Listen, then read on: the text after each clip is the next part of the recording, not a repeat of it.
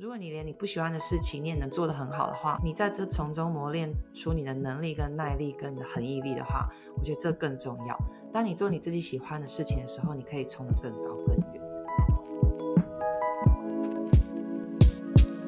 嗨，欢迎收听 Girl Power Talks 女力新生，这是一个集结女力和支持女力梦想的访谈频道。我是节目主持人 Anne。今天的女力专访，我将和各位分享一位住在德州 Dallas 的健身健康饮食部落客 Michelle。林轩，我其实，在刚接触到 Michelle 在网络上分享的内容时，我就非常喜欢她以从内心出发，带领着她的粉丝们一起开始借由健身与健康饮食改变他们的生活。但也是因为今天的专访，我才能够听见 Michelle 在学生时期，过去有将近十年的时间，在达成父亲的期望与自己内心渴望的热情这两者挣扎之中来来来回回，而也是当他终于下定决心，不想再为他人期望而错失自己渴望的机会时，他把五专到会计研究所十年来的路，再结合了他在美国所学，也是因为 Michelle 秉持着他的女力精神，才让我们能够看见今天的他。而在专访中，他也和我们分享到他在美国的第一份行销工作的老板这样跟他说：“你信不信五年内你会有自己的品牌？”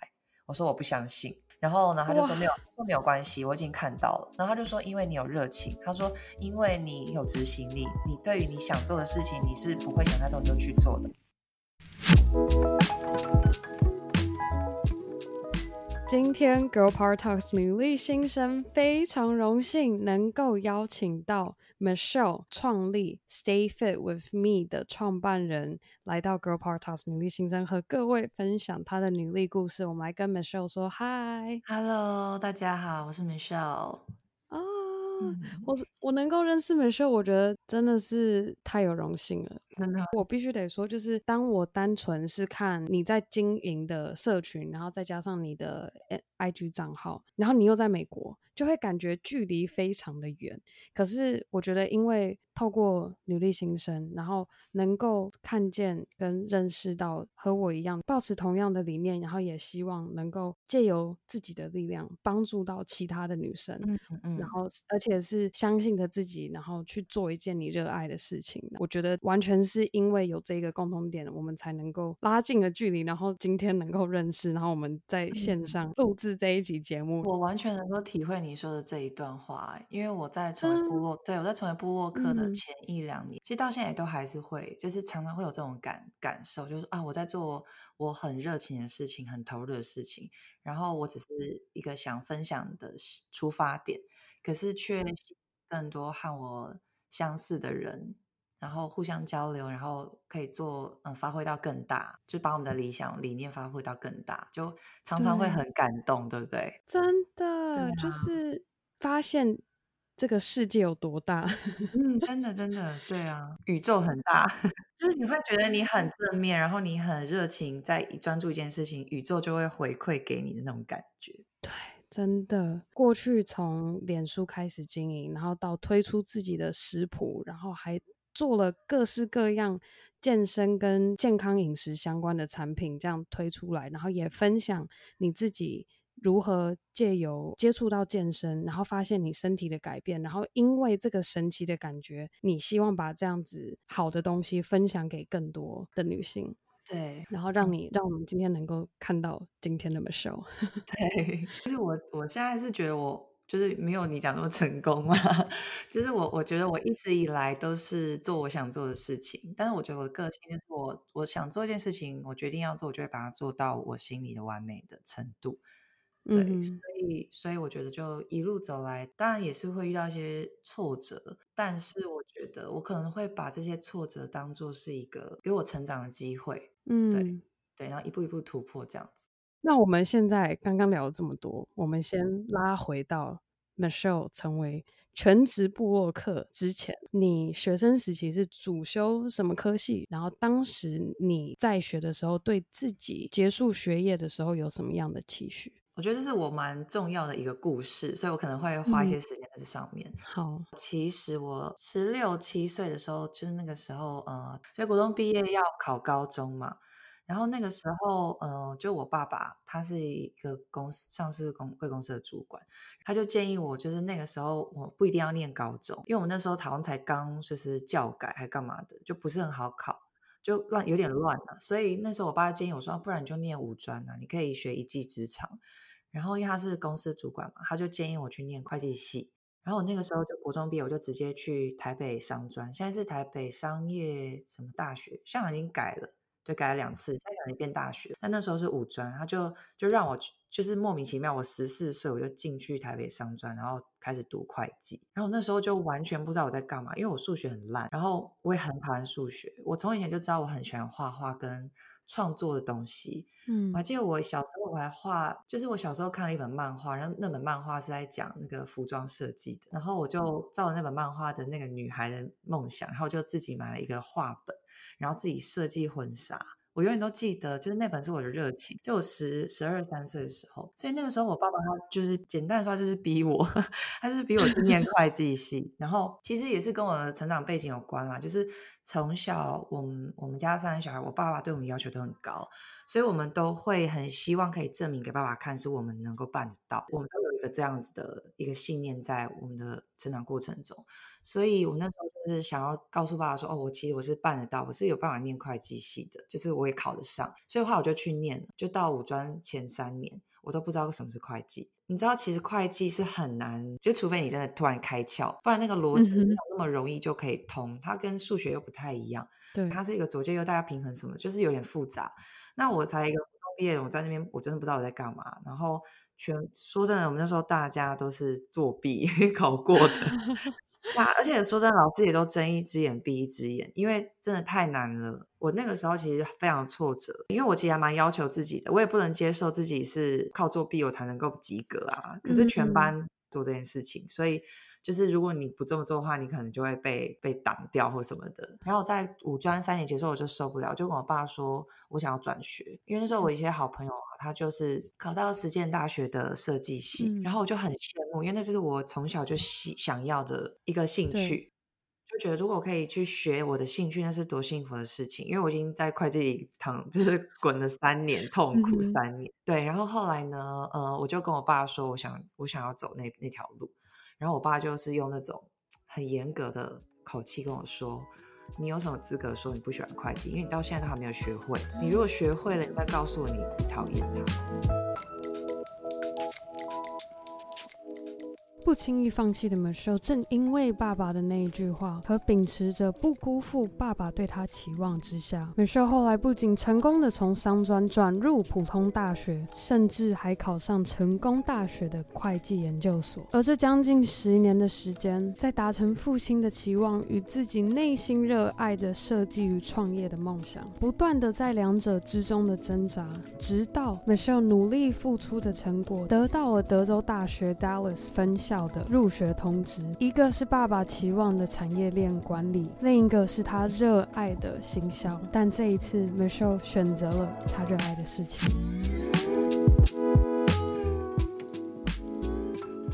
其实我那时候真的完全没有对自己有任何期许，我唯一的期许就是不要让爸爸失望。我就是秉持了不要让爸爸失望，走到毕业。但毕业后，我真的觉得我不能再这样下去了。毕竟，你看我前面就是遇到很多挫折，包括呃换教授、写论文换教授，然后后来又机会又没有了，然后又考又考 GMAT 这样过来。然后我终于得到了，我申请到了我的行销所之后，你说我能放弃吗？我真的不能放弃耶！我就是那个时候还觉得不行，我一定要。选我喜欢的，因为这个过程我太辛苦了，嗯、而且我都录取了，对，所以我那时候就跟我爸有点家庭革命，就是他也就是 拍桌子啊，然后就是他那时候拍桌子的时候拿的是一一一杯冰开水，里面还有冰块，他就往我泼过来，我现在还记得。Oh my god！我不给你钱了，他就不准我就对了。刚好我觉得很幸运，是我我们家我妈妈就是那种角色，也是刀子口豆腐心啊，也是叫我听我爸爸的话。可是他就是很能理解我，所以后来他就说：“好，如果你真的要去的话，我帮你去跟我妈妈借钱，就是我外婆。对，因为我外婆就是说老人很会存钱那种，然后他就是他会帮我借啊，然后或者他想办法帮我贷款之之类的。然后后来自己有去想办法找一些就学贷款啊什么的，自己有去研究，或是政府补助之类的。嗯后来真的是我爸看到我的决心，就我爸还真的是，我就人都已经就是要出国了，然后他才汇钱给我，他就没有说什么，他就是也他也是到这种够不心啊，他也就是也心疼我吧，对啊，然后后来他也是就投降了，所以我觉得我后来是真的坚持对了这样子。对，大概就是这个故事就是这样。在 打了十年的战争，最终你战胜了。对啊，对啊。其实我觉得不只是跟爸爸之间的战争，是跟我自己吧。你看我前面其实非常想放弃，也许我可能呃十年前我可能就去念可能设计啊，或是服装设计，或是室内设计或什么 whatever 是我认为我以为我喜欢的。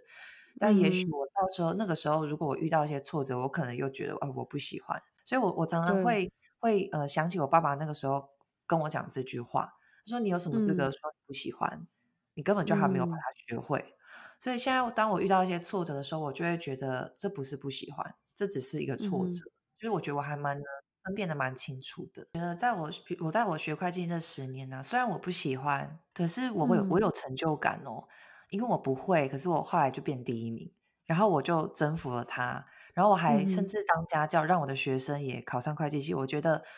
就算我不喜欢，可是我非常有成就感。然后这个成就感是支持我继续往下的动力。嗯、我觉得那算是我十几岁的时候，让我发现到说，我的努力，人生不一定你非要选择你喜欢跟不喜欢，嗯、就是你不他说这件事情看那么重。如果你连你不喜欢的事情你也能做得很好的话，你在这从中磨练出你的能力跟耐力跟你的恒毅力的话，我觉得这更重要。当你做你自己喜欢的事情的时候，你可以冲得更高更远。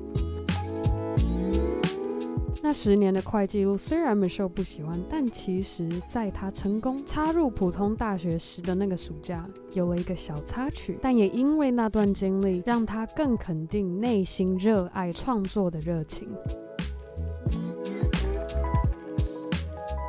你回想过来这一切，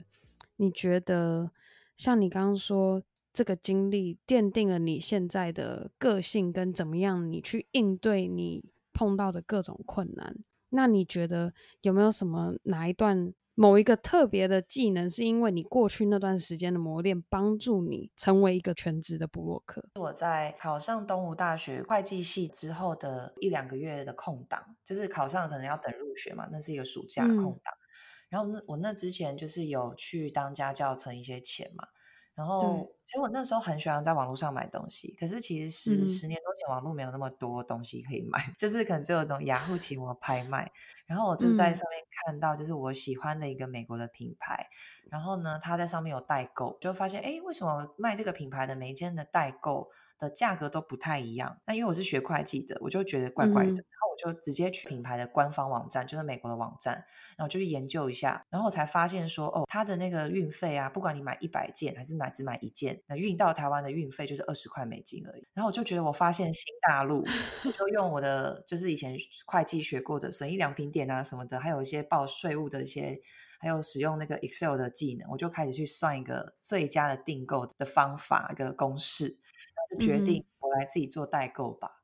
然后呢，我就真的自己来做代购。然后我那时候就整个很投入啊，我还为了这个还自己去学那个简单的 HTML 的那个程式嘛，然后还去学一些 Photoshop，嗯。因为我我觉得别人的代购没有我做的漂亮，因为我觉得我会让我自己想买，是因为哎，可能有些欧美的明星的图片它放进去了，然后想说如果我。多放一些穿搭照的话，让人家很生活，那大家就会会想跟我买啊。然后我我之前就是买一些代购的经验，也觉得哎，有些人客服做的不够好。那如果我可以把客服做得好的话，嗯、那大家就会想继续跟我买啊。就是我就是一个很简单的想法，然后我就蛮有执行力的，因为我觉得我没有什么好损失的嘛。我就用我家教存到的一些钱，然后就开始买，然后做代购啊，然后也做客服，就就是这样做起来。然后就那一个暑假，我就赚了十十多万台币，我就觉得哇。这个好好玩哦，就是我觉得哇，就是后来我才发现说，我喜欢的是行销，这就是为什么我后来去申请 UTD 的时候，我申请的是行销所，因为我觉得我我还蛮能洞察消费者的喜好，跟我还蛮能同理的，就怎么样他会想买，嗯、或是他买了会怎样会不开心，是怎么样的？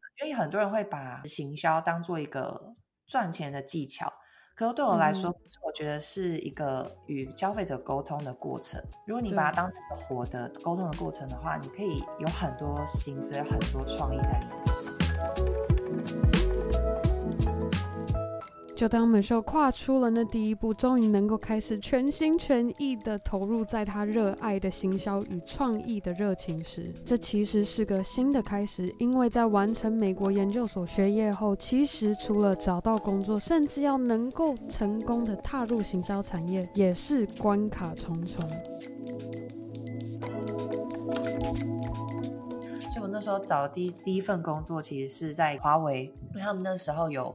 需要的缺，可是跟行销一点关系都没有。然后那份工作其实我做的非常痛苦，它其实系统比较复杂，然后呢复因为它太复杂，所以它会有很多出错错，所以需要人工去维护。所以我就是那个去维护的人工，就跟我的想要的设计跟行销啊，甚至跟会计一点关系都，我每天都在算那些出货量啊，然后有没有出错啊，然后要去。联系一些厂商，然后跟他们说：“哦，这个有问题。”然后什么？我做那个工作的时候，其实非常非常非常的痛苦，但是比我念十年会计还要痛苦好多倍。我每天都在哭，但是我又觉得不行，那时候就是很崩溃。但是我又告诉自己，我爸那句话要来啦：“你没有征服他，你怎么可以 说你不喜欢？”然后我就觉得，而且我不可能就是进去这个公司工作两个月我就走人，这对我的履历来说太难看，而且我自己都不能接受。所以我就告诉自己，我一定要熬过去。所以我就在这里熬了一年。然后我真的就是满了一年哦，我就离职。我还记得那天就是圣诞节的前一天，前夕二月二十三号，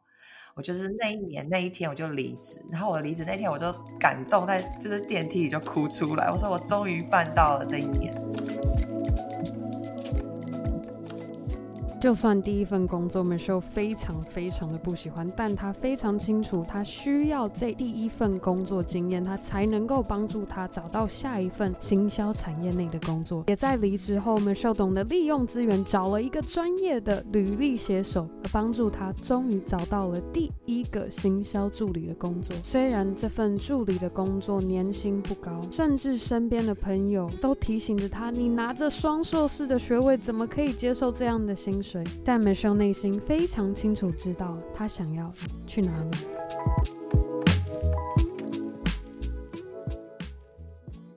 当然，我有些朋友就说：“哎，你双硕士，哎，你为什么可以让你自己去接受这种这种机会？”我说：“我我在职场上现在的定位就是别人选我，而不是我选别人，这跟学历没有任何关系。嗯”对，嗯、所以我那时候后来就是找到了一个非常小的公司，然后他给我年薪其实不高。现在回想一下，他这种给我非常非常低。可是那是因为我第一个第一个就是做那个产业的工作，所以我就觉得没关系，我就我就去吧。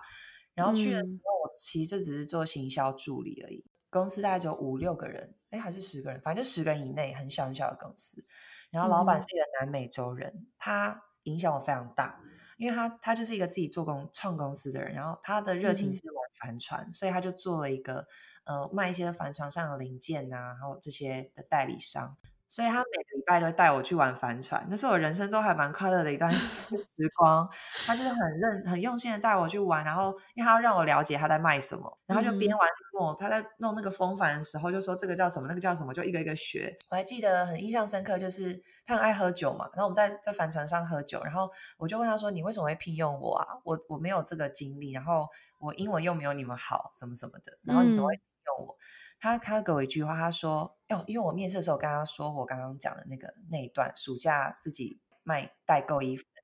那段，那一段，他说我这一段故事打动到他，他说他想到年轻人他自己，嗯、他就告诉我说，你信不信五年内你会有自己的品牌？我说我不相信。”然后呢，他就说没有，说没有关系，我已经看到了。然后他就说，因为你有热情，他说因为你有执行力，你对于你想做的事情，你是不会想太多你就去做的，而且你有行销跟会计的背景。嗯、他说就是因为这样，我才会聘用你。嗯、工作的时候虽然我年薪不高嘛，我也但我也没有去很看重那一点，因为我觉得他让我觉得哦，他看到我我特别的地方，然后我就在公司。开会的时候，我就非常勇于发言呐、啊，然后就告诉他说，我觉得可以做什么做哦，而且这个公司是一个电商公司哦，它是网络的，嗯，然后老板也完全不吝啬教导我非常多 SEO 啊，还有 Google AdWord，然后一些各种跟电商有关的 Instagram，然后经营 Facebook，然后教我看后面的数据，然后呢，还每天安排我跟 Google 的人通话，嗯、然后就是要去精进我自己都就对了，然后还鼓励我去考一些 Google 的证照啊什么的。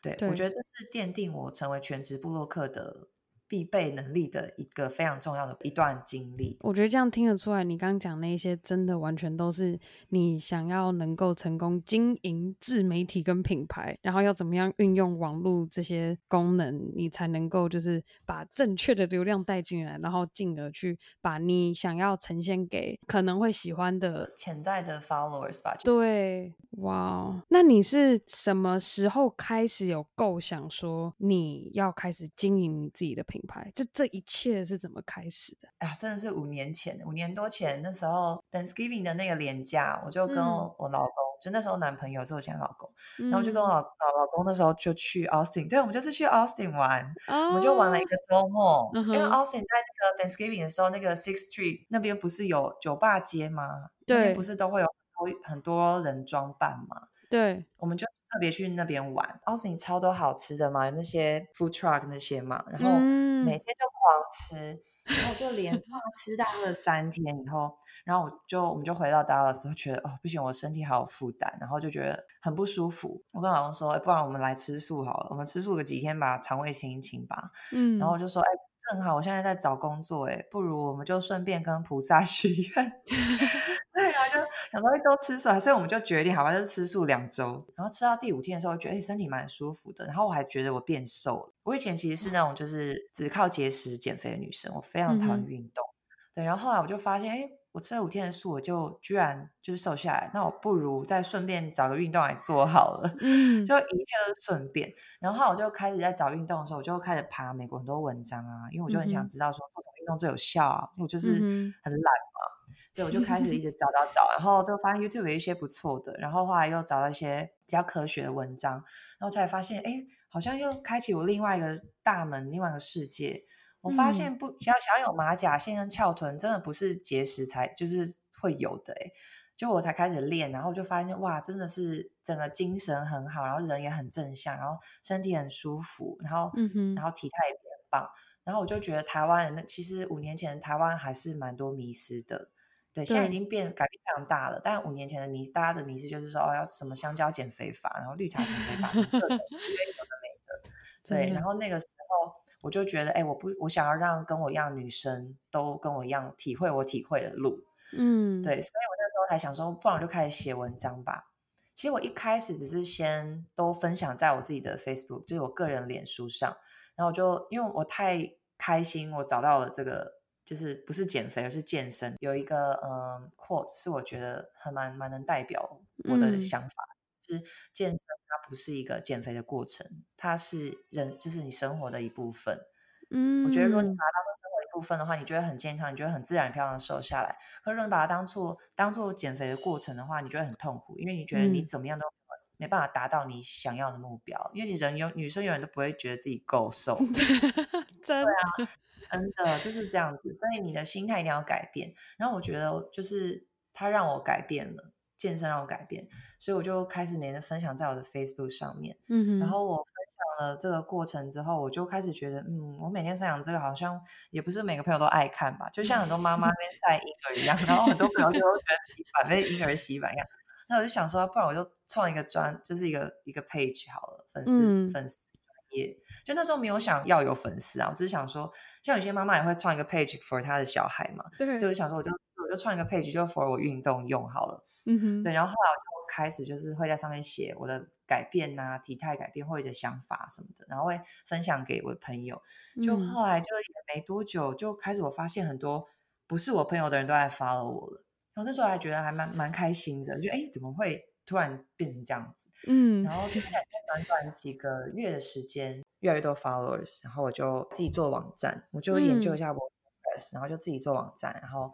写很多文章。对，嗯、就很蛮有强迫症，因为我那时候不喜欢匹克帮，它会有很多广告嘛，嗯、不想让我的粉丝看到文章然后会跳广告出来，所以我就又自己做一个网站，嗯、然后就整个很投入在这个里面。刚好也是这个工作也是做满了一年，嗯、我就怀孕了，就非常刚好。哦、对，真的觉得怎么都刚好一年一年一年，对啊。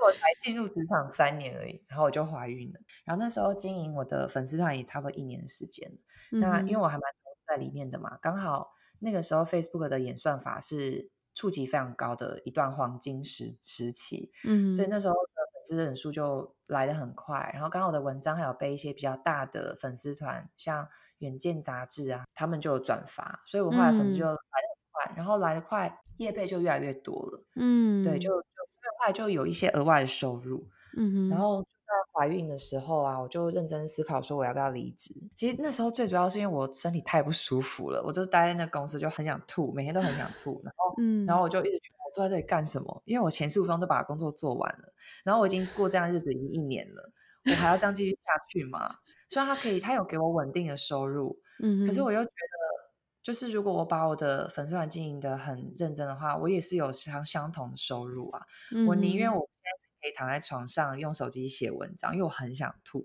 然后想吐就去吐。我我也不想要坐在这边，然后演给别人看。然后我就想说，刚好就一年了。然后我那时候也跟老公讨论，因为他那时候也有工作嘛，然后我然后我也有工作，我们就把我们的我们两个薪水其实都不高，我们就把我们的薪水都摊开来算。然后呢，想说如果我们两个都要继续正职工作的话，那我们势必要让小孩要请个保姆啊，让他去上学啊，可能还会有一些额外的开销。然后我们就算一算，算一算，觉得嗯。还不如我就离职吧，我离职，然后然后把保姆的钱省下来，我在家带小孩，然后还可以做部落格部落客的工作，这样子。嗯后来我真的是满一年我就离职了，又是做了一年。嗯因为做着他热爱的事情，让美秀能够不断的有创意的发想，甚至让他发现当时的脸书粉丝专页中有一个他没用过的活动功能。于是他做了一个小实验，目的就是希望有在 follow 他的粉丝，不仅是看他分享的内容，也希望他们能够和他一样一起体验健身与健康饮食带给他人生的改变。让大家体会，就是跟我一样，你每天就一直运动三十分钟、四十分钟而已。嗯、然后呢，你搭配我，我建议你的饮食，你可能就会感觉到体会我走的路，而不是你只是看我的文章，嗯、你却感受不到。那你看一看，你就忘了。如果你能体会到的话，你就是永远在你身上，因为这就是我，嗯、我为什么。部落客的这这个过程嘛，所以我觉得体验很重要。后我就发现，哎，这个这个 event 这个功能好像我可以试试看。所以我那时候就开了第一次的活动。嗯，然后那时候开活动的方式就是，我就想让大家可以向我索取饮食指南。然后那时候本来想说，哎，可能顶多几十个人参加吧，就没想到第一场就有两三百个人参加。然后索取饮食指南的人，就是我那时候就真的是做了三百份饮食指南，嗯，就还好我会用 Excel，就是用很快速的方式做出来，但也花了我一周的时间，因为三百份真的很多，而且都是手动的。然后后来呢，就非常成功，然后大家就会寄照片给我啊，说他们的体态变化太大了，就只有短短二十一天而已，然后就觉得哇，我好开心。然后甚至还有人跟我说，他本来很忧郁，然后本来讲讲，就因为我他整个人。就活出来，然后我就真的很感动。我常常就是看到大家给我分享，我就感动到自己流泪。我就确定这是我要做的。嗯，就甚至有朋友说跟男友分手，他觉得自己太胖太丑了什么什么。所以我现在我有设计一套那个就是健身的 program。嗯，我的很多健身 program 都会叫什么哦，就是 bikini body 啊，或是说什么 fat burning 什么的。我的这套 program 叫做 Love the New Me，因为我觉得要从心里出发，哦，而不是你为了别人。所以我，我我的这套 program 的我的里面有一本观念书，里面的第一章、第二章都在教你找到你的出发点、跟你的目标和你的目的，嗯、先跟你的身体、跟你的心理做连接，你再来这是我的理念。所以我那时候就是呃创了办了这个活动，我发现哎好像效果不错。然后隔了几个月，我再办第二次，第二次真的很夸张，就有一千个人参加了。Oh my god！一千人。对，很更夸张的是，就是我那个时候啊，就想说，哦，一千人参加这样不行，就是我的饮食指南还是要限量。对，然后呢，我那个时候就是开始，呃，就规划好流程了，还设计好游戏规则，说，哎，报名的人你几号要开始什么什么的。然后我就弄了一个 Google 表单，然后 Google 表单可以设定，就是满几个名额就自动关闭嘛。所以我就跟大家说，哦，我会开放名额三百个名额，嗯、然后让大家索取饮食指南。结果后来就是在一分钟内就抢光，嗯、就三百个名额，就一分钟内那个表单就关了，然后我就吓到，而且 对一分钟，然后就我的同学就在台湾同学打电话跟我说：“你太夸张，你这比江蕙的还有那个张学友的那个电那个演唱会门票还难抢。”他说他已经设闹钟了，然后还是没有抢到。我说你是神经病嘛？你就跟我讲就好，我就给你一份，就很好笑。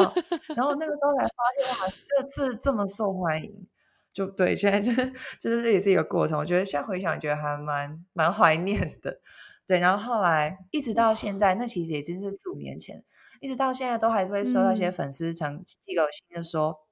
他开始运动就是因为五年前我办那个活动，然后到现在还是持续的保持运动的习惯。嗯、对，我觉得真的很，这就是我觉得，嗯，我做对了，然后我也充满了热情，我也很快乐。嗯、对，因为我是在帮助大家。对，嗯。我觉得你你刚刚在陈述的这一切，我完全能够想象，就是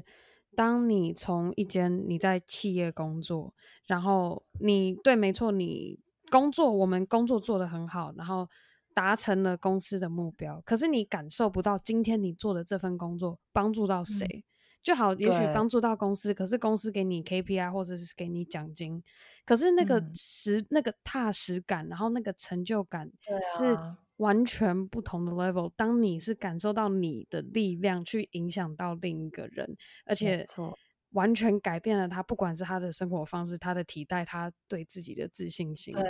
曾经有个粉丝就就跟我说，嗯、就是他没有信自信，因为他他觉得自己很胖嘛，然后他快要结婚了，他不知道怎么办，嗯、然后就很忧郁，很忧郁，然后。我就一直鼓励他，然后后来我就也是帮他排的那些饮食啊什么的。嗯，后来他就他就把他穿上婚纱照片拍给我看，我就超感动的。虽然我不认识他，我也没有跟他见过面，可是当他把他穿婚他的婚纱照传给我看，我真的是哭出来。然后我就真的觉得就鸡皮疙瘩那种，就觉得哦，我是有力量可以帮助别人的。虽然我我人不在他们身边，对，然后就觉得我应该要持续发挥这一点，因为我也是。做起来很开心、很快乐，对啊、嗯。那你在过程中有没有面临过一个最困难的选择或者是挑战？就你印象很深刻，可是你现在回想起来，你觉得哦，我熬过来了。比较大的挫折，呃，也不知道，也不是说挫折，一个很大的关卡吧。嗯，就是在有小孩以后，嗯哼，因为我从来没有，就对谁有，就是从来没有有过小孩。所以也没有去上过什么妈妈系啊。如果大学有妈妈系的话，我真的觉得大家应该要去进修一下。如果你要当妈妈的话，因为没有人教你嘛，没有人教你，你的身心会有什么变化？嗯，我当初就想的很简单，就觉得、嗯、哦，小孩来了，我就有什么就应付什么吧。因为我一直以来都是这样子，因为我是一个还蛮喜欢规划跟计划的人。嗯，我很喜欢计划，然后如果事情没有照计划做，我会重整再计划。我就是一直会做这样的事情，嗯、这样我才有办法把不同的事情规划好。但是有小孩以后啊，这真的非常的难调整，因为你不知道怎么会有个生物就是一直哭一直哭，然后一直要吃，然后他又又不能沟通，然后比动物还要难养，就是就是。很难很难，然后你你你可能规划好说，你可能规划好说，哦，你几点要几点你要写文章，你几点到几点你要做家事，你几点到几点要干嘛？可是他就是完全就不理，就不管你的计划，你也不可能跟他开会说你你你要干嘛你要干嘛，不理你啊。所以我那段我刚生完小孩那阵，我超级 down 的，而且我我我真的那时候我真的有产后忧郁，因为我生产过程不是很顺利，那个身心都不太好，然后。修复也不太好，产后忧郁我可以讲很多，以后我再自己开开一个 podcast 自己讲。可以。对，对，因为我就是经历过忧郁那一段，然后又要想要把工作做好，然后又要照顾小孩，嗯、加上我又是一个还蛮重家庭的人，我不希望我的小孩是在有缺陷的家庭长大的，所以我还蛮常会一直反思我自己是不是一个好的妈妈，我有没有创造一个好的家庭，我有没有让他的人格健全的成长，嗯、就是他只是个婴儿。我都很怕说，我让他哭太久，他会不会他会不会自闭症什么的？所以我就自己很 挣扎，我就是要做工作，然后我的脑袋一直去想，哎，我要怎么照顾到粉丝？然后我要怎么有新的创意？我要再办一个活动嘛？可是我没有时间。然后我还要运动，我要恢复我的身材。然后我要怎么样对厂商交代？我的我的照片没有以前好看了，就加上我身体又不舒服，然后又哺乳，胸部又好痛，然后肚子又很垂，就。那个那段时间是我最大最大的关卡，嗯，对。然后，但是我觉得我还是有努力的让自己重整重整，然后把自己拉回来。对，嗯、透过运动啊，然后透过调整啊，嗯、然后就想办法。我觉得想办法很重要。嗯，我后来既然不能坐在电脑前好好写，我就是手机下载一堆 App，然后就找了一大堆有的没的可以规划的 App 啊，然后还有。嗯要在手机上写文章的，啊，所以其实我后来出的书，我都是在手机里写出来的，我都是用手机写的，因为我那时候要喂小孩喝奶嘛，然后他他就是很因为喂喂母奶的、喝母奶的小朋友、宝宝，他们都会前面一段时间都会非常的黏妈妈。嗯，对，他就把我的胸部当奶嘴吸，就是醒了就要吸着，然后饿了也要吸着，所以他黏黏在我身边。所以我后来就选择算了，我就躺在床上吧，我就一整天躺在床上。嗯、然后一开始就是很累，因为带小孩真的很累，你晚上也不能睡得好。所以我一整天都躺在床上，一开始就是看说用手机看韩剧，然后觉得啊、哦，这是我舒压的方式。但看了一两个月之后，我觉得我为什么这么堕落？我好想回到以前的自己，嗯、我很想要回去，所以我就开始好，不然我就先用手机下载一个嗯、呃、清单，就是我 to do list 的那种清单，嗯、我就开始写我想做的事情，然后列出来好长好长好长。但是呢，我就告诉自己，我先把最简单的移到最前面，比如说洗。我连这个都列哦，因为不然我就只是躺在床上了。我就洗衣服、洗碗，就比较简单的，就往往前面放。然后再来是写文章，然后再来运动啊什么的，我就自己排排排。然后呢，只要一有小孩一睡着，然后我就偷偷摸摸的溜出房间，然后就先把清单上的第一个做完，就划掉、划掉、划掉。然后渐渐的可以累积一点一点的成就感，就觉得自己没有那么废了，然后就 开始建立自己的信心。然后渐渐的，这几个月下来，我发现，哎，我这也做了不少事情，然后就开始回到轨道上。嗯、对，我觉得那是也是还蛮重要的过程。所以后来还蛮多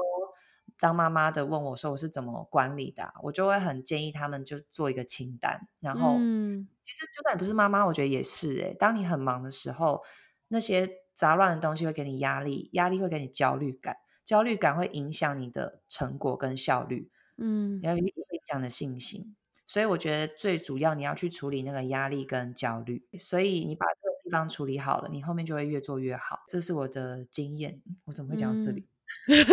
因为讲到。讲到最困难的选择，然后就讲到碰到有开始有宝宝的关卡。你刚刚形容那一切，我听了我都觉得 Oh my God！但是我已经学起来，如果后面我如果节目可能继续要经营啊，然后要什么文字稿什么的，我也要 开始先下载好那个 那个 app，然后就是学你这一招。没有没有没有没有，还没还没还没那么快。我要说真的，就是我的怀孕这两胎都是都是突然的，就是计划外的。嗯哼，所以我是完全措手不及，因为其实我在怀第一胎 之前，我就是已经设计好我要出一本书，就是出《Love the New Me》，我都已经设计好，我课表做好了，然后我都准备好了，嗯、也写了几句快写好。但是就是因为怀孕，然后生了小孩，我就整个中断。其实我非常的 down，因为我觉得我回不去，或是曾经就觉得很打击，就是没有办法。对，然后就废了两两三个月，躺在床上看韩剧喂奶这样子。对然，后后来就是还是有有重新站起来。那我觉得啊，嗯、如果说你是有准备好的话，嗯、我觉得就真的不用担心。嗯、你可能就可以先准备好说，说 OK，你接下来几个月，你你接下来要规划自己怎么录啊，或是怎么样怎么样的。我是觉得怎么样也比我突然当妈妈还要好规划，所以不用、嗯、不用紧。不用太好，好，OK。你自己看来，过去你做的这一些，你的付出跟你用心经营你的社群跟你的品牌，你觉得你是哪一点做的不同，让你能够做出今天有的成绩？我觉得是我的热情跟分享和贡献的心，因为我、嗯、我据我了解，有蛮多网红啊，或是一些就是就经营社群平台的人啊，他们可能、嗯。一开始的出发点的目标，可能就比较会是那种啊，我想要红，或是我想要呃轻松在家可以赚钱呐、啊，或是我想要呃得到厂商的关注，可以有些免费东西试用啊，什么什么的。如果你是用这个心态出发的话，嗯、我觉得嗯，就比较没有那么容易成功，除非你真的是 很有才华啦，或是怎么样。嗯，那我觉得我不是很有才华的人，我觉得我我觉得我的。不同的是，我是很用心的，是想要贡献跟分享。对，我是以分享，然后想让别人别人变好为出发点，然后来做这全部的事情。嗯、如果我想赚钱的话，我现在的我不会说是我的品牌啦，就是我自己的小商店，我都是这样说，因为我那真的不是一个品牌，就是只是一个小商店，然后帮我东西取一点名字，就这样子。因为我卖的东西就是我想要帮助人卖的，比如说我我现在。嗯如果是真的想要做品牌的话，我可能每一季都会出新品啊，或什么什么就没有。嗯、但是我这四五年来，我卖的东西就是这几个，就是哦，可以让大家一直忍忍不住想喝水的，一直喝的水，喝水的水壶。因为我发现这个水壶可以让我一直喝水，我就想要让大家一起跟我一样，然后我也没有卖很贵啊，嗯、就也没赚什么钱。然后还有，我想我出了这个 program 就是健身的，就是因为我自己走过这条路，我想要让设计一个套组，可以让大家照着上面做，嗯、就可以。就其实我就是把我我设计的那个 Facebook 的那个活动，然后设计在这个书里面，嗯、你就买，然后你就可以照着我做，照着我吃，然后你就体验这些全部这样子。嗯、所以其实我我的我做的事情都是一个出发点，就是我想要让别人变好，因为我自己经历过不好的这一段，然后我走过来了，嗯、我想让大家跟我一样，对，所以我觉得这一点还蛮重要的。还有你在分享每个东西呀、啊，还有像你也是啊，你你会邀请我会邀请不同的人来做 podcast，然后来对你来做这些企划什么的，就也是因为你想要分享出来，你想要让、嗯、你想让一些呃可能心灵或是比较脆弱或是比较遇到一些关卡挫折的女孩们，可以跟我们一样听我们过来人啊，然后也可以变得更强壮。我觉得这是一样的，就是因为这样我们才有办法做好。如果你没有这些东西的话，你为了你为了做给厂商看，你会迷失，因为永远会有人做的比你好。嗯，对，所以我觉得，嗯，这是让我我自己，我不会说我跟别人有什么不同，但是我觉得，如果要让我自己不同的话，那就是我我的这个心吧。嗯嗯哼，你觉得过去你自从转职离开企业工作，转职成为全职的部落客，经营你自己的品牌，然后现在又成为两个孩子的妈，你觉得自己最大的改变是什么？其实我我不会觉得我自己有改变什么，我觉得我自己是往上提升，嗯、因为我觉得其实。我现在的我跟、嗯、呃十几年前还在念会计的我是同样的我，嗯、同一个人，只是我现在经历了更多事情，然后像以前没小孩的时候不知道嘛，然后以前没有工作挫折的时候不知道。我面对挫折会怎么面对？所以我觉得我应该是提升了自己的面对挫折跟困境的应变能力吧。我觉得是这个，对，因为以前就有挫有挫折啊，我是对挫折打大的，但是但之前的挫折跟现在都不太一样嘛，所以我觉得这是一个人生的经经历啊。嗯就是不断的提升自己，然后去面对挫折跟反应能力。像我觉得我过去。其实我觉得我去年是我人生算是非常低潮的一段时期啊！我人生有三段很低潮，非常的低潮。一段是我十、嗯、十几岁的时候，是我父母离婚的时候，父母父母离异的时候。嗯、然后还有一段是有一段是情伤，然后还有一段是就是、嗯、呃去年发生的一些事情，跟就是跟家人的事情。对，嗯、然后就那那段这这三段给我的打击很大，我是真的很忧郁，而且是忧郁到我不想要把自己变好。已经不是说一般的那种，就是压力大而已。其实我真的是觉得，嗯、呃，甚至有到那种就是人生活着干嘛的那种境界。啊，对，有真的有真的有。我觉得就是因为这样，所以我才能够变得很越来越强壮。因为十几岁的时候，你第一次遇到父母离异，然后心心灵的那种受伤啊，那种感觉，还有不信任或之类的那些东西，其实对我影响很大。但是我又觉得，我觉得我我有个信念，就是我想要快乐。从以前我就一直呃告诉自己跟期许自己的，就是我要快乐，因为我曾经想过啊，嗯、就我赚很多钱，我很有成就，好，甚至我帮助很多人好了，我那么多成就，嗯、我活着，然后我我死了，我可以得到什么？就是人活的这一生，这是这个过程，就是你最后什么都不能带走，所以你只能把这个过程的体验的非常棒，你才是有价值的。我成为人类，然后活在这里的最大的意义。我在我父母离婚的那段时间，我发现我很不快乐。然后那时候还蛮小，嗯、但是也是国国高中而已。然后，嗯、因为我觉得我以前是还蛮快乐的人呐、啊，没有什么烦恼。然后就因为父母 离那事情，让我决定觉得说，哇，原来快乐这么重要。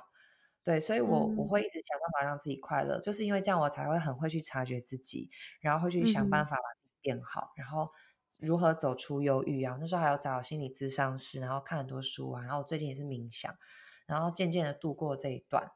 对，嗯，所以我觉得我自己最大的改变就是我不断的在提升自己面对压力啊，还有面对困境的能力之外，我有在持续的认识自己。你觉得你的 girl power 是什么？就是一个爱自己。嗯，嗯，我觉得，嗯、呃，爱自己是一个，不是一个做法，也不是一个态度。它是一个信念，嗯、我觉得那个差别在于，就是像我们一定也会有不爱自己的时候啊，像比如说很生气啊，想要呃大吃大喝啊这些，我觉得这是表面的。嗯、但是我觉得可以支持我一直遇到一些困难，就还能够继续撑下去，就是因为我心里知道我想要当一个快乐的人，然后我想要多认识自己。嗯、我觉得这个过程就是爱自己，所以我觉得因为我爱自己，然后我把我的爱放大、放大、放大、放大到我的家人、到我的朋友，然后到甚至粉丝。如果我是满的，我的能量可以很大，所以我觉得从自己出发很重要啊！我好喜欢。那最后，我们节目要进到尾声，今天 Michelle 在女力新生上面作为一个女力代表和我们分享你的故事。那你心目中有没有一位这样的好姐妹？你觉得你也把她作为你的一个精神代表，或是你的 role model，然后？也希望能够邀请他来到 Girl Power Talk 上面分享他的故事，给更多的女性知道。我要推荐的是 Melody，不过她已经被采访过了。呃，其实我觉得很刚好的是，五年前她也刚上 We Are Suede 的时候，嗯、我刚成为布洛克的时候，我们就认识，嗯、所以我们认识的时候刚好我们都刚开始，而且她也刚生了一个宝宝，我也刚生了一个宝宝，就我们的阶段是非、哦、完全就是一样。然后后来是我后来又怀了第二胎，以后她也怀了第二胎，然后呢，她的事业也开起来，对对对，时间都一样。然后，所以我们我每次回台湾，我就是跟她非常 close，因为我们就是看老公不顺眼的地方也一样，然后然后面对两两个小孩教育啊什么都一样，然后我们对事业的想法我们都一样，所以嗯，她应该也不算是 role model，我觉得我心中的 role model 其实是我自己的妈妈，我想要成为像我妈妈一样很坚强又。对，很很照顾周全的一个女性，对。嗯、但是我妈不是那种事业女强人啦，然后我爸爸是，所以我觉得我的 role model 其实是爸爸加上妈妈，他们是我的一个雏形。嗯、但是我觉得 Melody 她是一个精神代表，嗯、就是比如说我，嗯，我跟老公吵架，心情不好，我就会第一个就会跟他说，因为他也会对他，他他会给我很多很理智的建议。他理智的时候，就是理智的我。然后我我情绪不好的时候，我不是理智的，他会把我拉回来，对，或是说他、哦、他自己不 OK 的时候，他打给我，我会把他拉回来，所以我觉得嗯。是很好的 partner，很我们我觉得我还蛮需要他的。然后对小孩，比如说就小孩训练小孩睡觉啊什么的，因为我们两个小孩的、嗯、我们两个人的小孩的年纪又差不多，阶段都差不多，嗯、对，所以我们经历的事情也时间点也都很像。对啊，他也是一个创业家啊。对啊，我们都是从零开始。我觉得现在这样讲，你们两个都算是我的 role model。看着你们这样，那今天真的是太完美了。今天邀请到 Michelle，然后 Michelle 希望能够邀请上节目的就是我们之前、呃、第十四集的专访女力 Melody。对。我有听他的，我有听他那一集，我也是听完后更爱他。嗯、非常非常感谢 Michelle，谢谢能够上 Girl Power Talk 女力心声，非常感谢你。谢谢，我也很开心，非常期待我们后续有其他的节目合作机会。好，没问题，我很我很能聊的，我什么都可以聊。我感觉出来，我觉得好，那真的下一次有机会的话，可以 Melody 也一起。我就 跟你们两个一起，哦、跟你们两个好好的请教一些，就是不管是事业，我觉得有太多可以请教。嗯、好好，那最后非常感谢 Michelle 专访就到这告一个段落，我们先跟大家说拜拜。好，拜拜。